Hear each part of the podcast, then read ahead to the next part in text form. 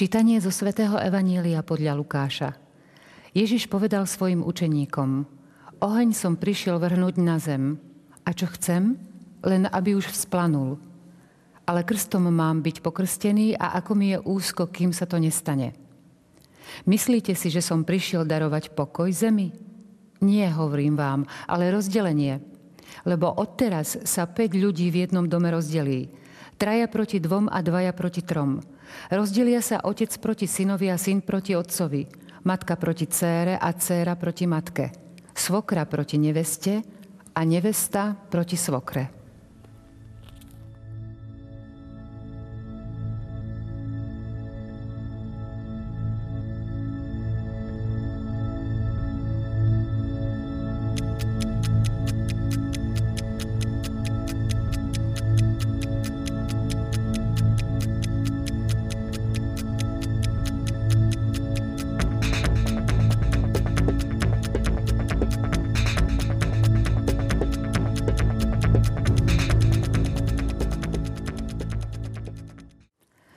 Posolstva lásky, na ktoré sme zvyknutí v Ježišovom texte, sú zrazu v tomto texte vymenené za radikálne obrazy. Budeme sa im venovať i v dnešnej relácii EFETA, pri ktorej vás srdečne vítame, vážení televízni diváci. Našim dnešným hostom je dôstojný pán Jozef Jančovič. Vítajte. Ďakujem pekne. V pozadí i u Jána Krstiteľa, i u Ježiša, teda v tomto texte, je súd. Áno, veľmi dobre, trefne, pretože skutočne o ohni hovorí tento text a o ohni hovoril aj Jan Krstiteľ. Sú to také silné obrazy, apokalyptické ich nazývame, pretože naznačujú istú takú novú éru, nové obdobie. A skutočne tento text, ktorý sme mali možnosť počúvať, súvisí s Ježišovým časom, ktorý on prišiel Eh, pootvoriť, nastoliť. Odteraz sa 5 ľudí v jednom dome rozdelí a Ježiš chce, aby už oheň splanul, bude podrobený krstu a chce, aby sa tak stalo čím skôr. Eh, Ježišova osoba sa nedá odtiahnuť od jeho učenia a skutočne v jeho učení, keďže on je syn človeka, sa častokrát zdôrazňuje tento rozmer súdu, hoci Ján hovorí, že on neprišiel svet súdiť, ale spasiť. Samozrejme, ale v prijatí, respektíve v neprijatí Ježiša Krista sa koná napokon súd. A tento text, ktorý je zaradený do Ježišovej veľkej cesty do Jeruzalema, je typicky práve tými jeho ja výrokmi, keď hovorí teda o tom, čo chce, ako mu je úzko, a nemyslíte si, že som prišiel priniesť pokoj, pokoj nejak relativizuje, ten nie je, zdá sa, najvyšší cieľ v Ježišovom úsilí a snažení, ale pokoj musíme zaradiť trošku do kontextu tohto eschatologického konečného stavu, ktorý nastáva s Ježišom Kristom. Na tejto ceste do Jeruzalema teda Ježiš hovorí o ohni a vode a sú to veľmi silné obrazy, veľmi blízke Jánovi Krstiteľovi, pretože aj ten hovorí o tom, že e, sekera je priložená na korene stromov a každý strom, ktorý neprináša dobré ovocie, vyhodia do ohňa No a tu máme tiež symbol ohňa, ktorý si trošku určite priblížime lepšie a práve táto naliehavosť, ktorá je z tohto textu cítiť, sa deje v osobe Ježiša Krista. Preto vidíme, že celý ten text smeruje aj k tomu cieľu tej cesty do Jeruzalema. A to je kríž. A Ježiš hovorí o krste, pretože krst tu má aj symboliku práve toho konca a smrti, utrpenia. Tak práve Ježiš takýmto otvoreným spôsobom použije tieto výroky, aby naznačil, že ten jeho čas, ten čas, kedy on prichádza, je mimoriadný a má záujem na istých skutočnostiach, ktoré musí človek nechať ako v živote Ježiša Krista, tak aj vo svojom živote e, nechať realizovať a to je tá téma ohňa a vody. Istej očisty, ktorá nastáva v Ježišovi Kristovi. Takže keď sme čítali o narodení Ježiša Krista, tak počujeme, že anieli spievajú o pokoji. E, sláva Bohu na výsostiach a na zemi pokoj ľuďom dobrej vôle, respektíve ľuďom, ktorých Boh miluje. A tu zrazu nie je pokoja, chyba akoby ten pokoj a milovný tón, pretože Ježišovi na niečom veľmi, veľmi podstatnom záleží. A práve tieto silné apokalyptické obrazy, oheň, voda, a aj to rozdelenie, ktoré Ježišovi, Ježišovi nastáva, zdôraznia tento rozmer súdu, ktorý skutočne s Kristom prichádza.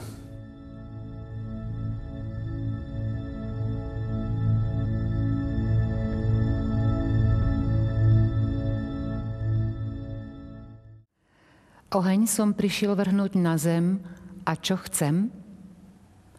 Čoho symbolom otec Jozef je tu práve oheň. Oheň aj v tomto prípade je symbolom Božej prítomnosti. To je skutočne viacznačný symbol už v starom zákone. A veľmi často skutočne aj napríklad kniha Exodus, ale aj Deuteronomium a potom aj iné texty spájajú uh, oheň, tento živel s Bohom. Ohriaci krík, z ktorého prehovorí hlas Mojžiš, ktorý pod horebom teda počúva Božie meno. Ďalej ohňový stĺp, ktorý vedie Izraelitov, je prítomnosť pána. Sinaj, ktorý, na ktorom sa Boh v Teofánii zjavil, že bol charakterizovaný tiež svetlom a bleskami. Takže e, v knihe Deuteronomium čítame dokonca, že Boh je ten, ktorý je stravujúci oheň, lebo Pán tvoj Boh je stravujúci oheň, On je žiarlivý Boh. To isté sa zopakuje aj v liste Hebrejom potom. No a nájdeme v pozadí tohto obrazu ohňa o Božej prítomnosti, aj výroky o súde. V prorokoch napríklad Zachariášovi čítame, že trtinu zavediem do ohňa, vytopím ich, ako sa vytápa striebro a vyskúšam ich, ako sa skúša zlato. Malachiáš hovorí, kto vydrží deň pána, tento deň pána bude ako roztápajúci oheň. Alebo u Jeremiáša nájdeme texty, tri, kde slovo Božie je mu ohňom v jeho vnútri. Takže napríklad v 5. kapitole hovorí, E, pretože hovoria takéto reči, hla obrátim svoje slova v tvojich ústach na oheň, hovorí pán Jeremiášovi. Ďalej sám Jeremiáš spomína, ale v srdci tie Božie slova mu boli sťa horiaci oheň a podobne. Či nie je moje slovo ako oheň, hovorí tiež Jeremiáš. No a sám aj Sirachovec hovorí, že Eliáš bol prorok ako oheň, teda, ktorý horlil za pána a za Božiu prítomnosť v ľude. Takže vidíme v tomto obraze, Božiu prítomnosť, ktorá je v podstate aj v Ježišovi prítomná samozrejme. To je veľmi jasné z tohto textu a nájdeme jeden agrafon. To sú výroky Ježiša, ktoré neboli zachytené v evaneliách, ale sú potom zachytené v neskorých, v neskorších textoch, ktoré sa pripisujú Ježišovi. Nájdeme ich napríklad v cirkevných odcoch, respektíve eh, v iných textoch. A kde nájdeme takýto výrok o Ježišovi? Kto je blízko pri mne, je blízko ohňa. Kto je ďaleko odo mňa, je ďaleko od Božej spásy. Takže aj v tomto prípade, v prípade Ježiša, je oheň výbornou metaforou na tú Božiu blízkosť, ktorá je stravujúca, ktorá na druhej strane je veľmi pozitívna, pretože oheň je tu e, označením prítomnosti Boha, či už v srdci, vidíme v skutkoch apoštolov ohnivé jazyky, ktoré sa zjavili nad mužmi a ženami, ktoré boli, ktorí boli prítomní vo večeradle. Respektíve nájdeme nastolenú tú Božiu prítomnosť zvonku, práve cez ten súd, ktorý prichádza. A pán Ježiš je, nie je pokojný, teda je nepokojný, čaká, kedy nastane táto plnosť Božej prítomnosti, tak ako oheň v podstate je typický svojou rozpínavosťou a zaberaním priestoru, tak aj Boh je, akoby nemá čas, chce zabrať cez Ježiša Krista to, čo mu odjak živa patrí, teda tie ľudské srdcia, lenže tu je teda potom aj ten moment, toho, ten rozhodujúci, kedy človek dovolí, respektíve nedovolí. A tu za týmto ohňom teda vidíme ochotu Ježiša Krista nastoliť túto Božiu prítomnosť a sprostredkovať ju, ktorá je zároveň aj silne očistujúca. Pretože toto prijatie, respektíve neprijatie je súdom. To hovorí aj Ján v, vo svojom evaníliu, keď nájdeme Ježiša, ktorý hovorí, kto počúva moje slovo, tak ten sa vyhne súdu. Kto ho odmietne, tak ten robí nad sebou. V podstate súd nájdeme to v 5. kapitole veľmi voľne. Parafrázovite sme to dokladovali. Na druhej strane tu máme ďalší živel, ktorým je práve tá voda, voda krstu. A je veľmi zaujímavé, vnímať v texte Lukáša to grécke slovo baptizma, pretože náš krst je viazaný skôr na Krista, kdežto v gréčtine aj v latinčine baptizma je ponáranie. A Ježiš má byť podrobený tomuto uh, živlu, tejto vode, krstu, ktorá teda naznačuje jeho smrť. Toto je veľmi jasné aj práve z iných evangelistov, napríklad Markovi a Matúšovi. Nájdeme práve tento obraz krstu ako obraz smrti. Má byť krstom pokrstený a Ježiš hovorí aj o pití kalicha, teda kalicha horkosti. Takže e, aj voda v tomto prípade a ten akoby iný živel, ktorý je v pozadí tohto textu, naznačuje Ježišov koniec a zároveň ten očistný moment, pretože pri krste je tiež človek očistený. Podobne ako tým ohňom sa očistuje kvalita materiálu, tak pri vode je odplavené všetko to zlo, čo nepatrí k tej pravej čistote človeka.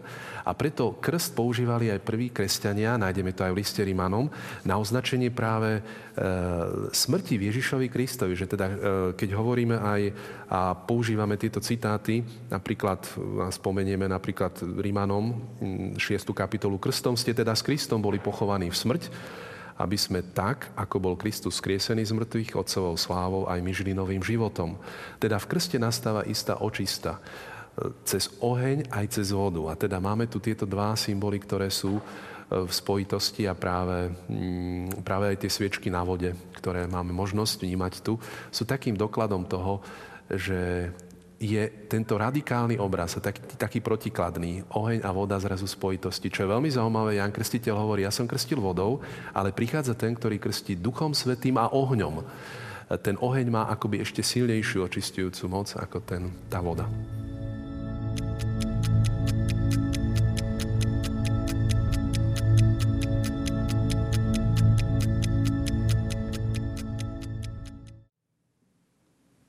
a čo chcem, len aby už vzplanul. Otec Jozef, už ste spomínali proroka Eliáša. Súvisí s týmto textom akým spôsobom?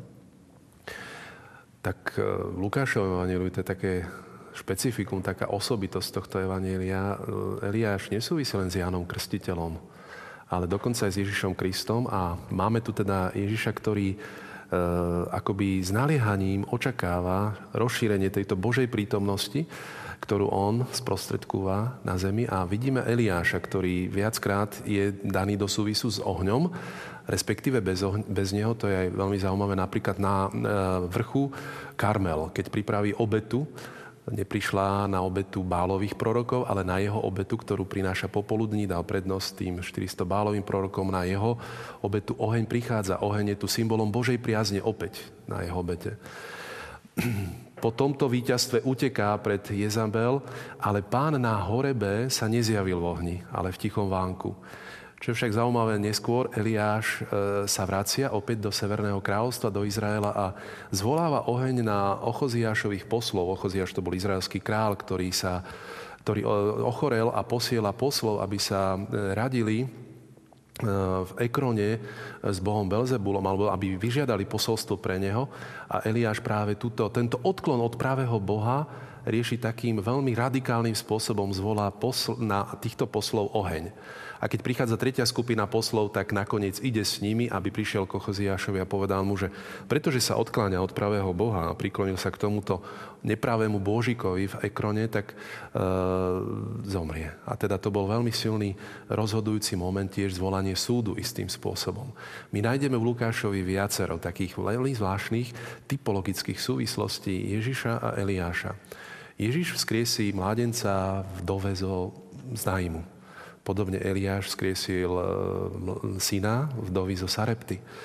Ďalej Ježiša vidíme, prechádza, teda Ježiša vidíme na vrchu premenenia, ako sa rozpráva s Eliášom a Mojžišom. Hovorí to opäť Lukáš o prechode, ktorý sa má stať v Jeruzaleme. E, Eliáš prešiel cez Jordán, urobil prechod cez Jordán, e, kde nakoniec odovzdal Eliáš Elizeovi, svojmu sluhovi, dva diely svojho ducha. On sa stal jeho prvým spomedzi prorockých učeníkov a Ježiš tiež svojím sprostredkúva Ducha Svetého.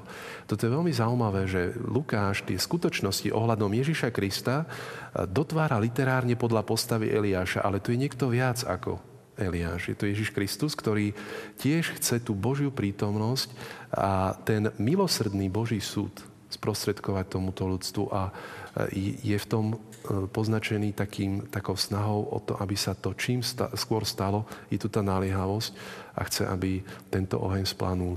Je to teda napokon pozitívny moment, pretože má očistný účinok a má človeka zapáliť pre to dobro, preto aby v podstate v jeho živote nastala tá radikálna zmena. Pretože s Kristom tá zmena prichádza s Kristom prichádza niečo úplne nové, radikálne nové a práve Ježiš takýmito silnými obrazmi túto skutočnosť opisuje, aby akoby svojich poslucháčov primel k tomu, že on je ten, ktorý začína tú novú éru.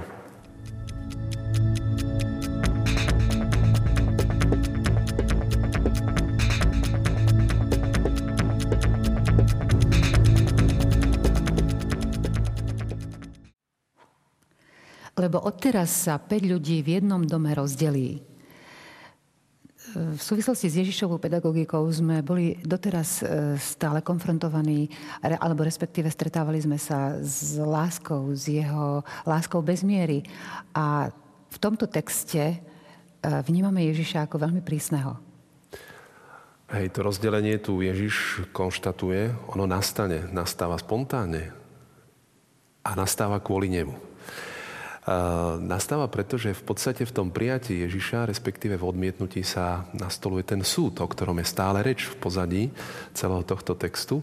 A teda to rozdelenie nastáva v tých najlepších väzbách e, medzi ľuďmi, teda vo vlastnej rodine, medzi otcom a synom, medzi matkou a dcerou a dokonca aj na tých vzdialenejších väzbách, e, tých e, duchovných, respektíve spoločenských, keď niekto sa stáva súčasťou rodiny, keď sa vydá, respektíve ožení. Takže rozdelenie nastáva aj na tých ďalších väzbách kvôli Ježišovi a vidíme tu práve tento rozhodujúci moment. Od teraz sa 5 ľudí v jednom dome rozdelí.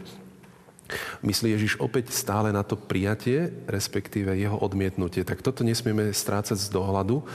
A máme tu uh, teda práve tento veľmi silný moment, ktorý už spomína Micheáš vo svojich textoch.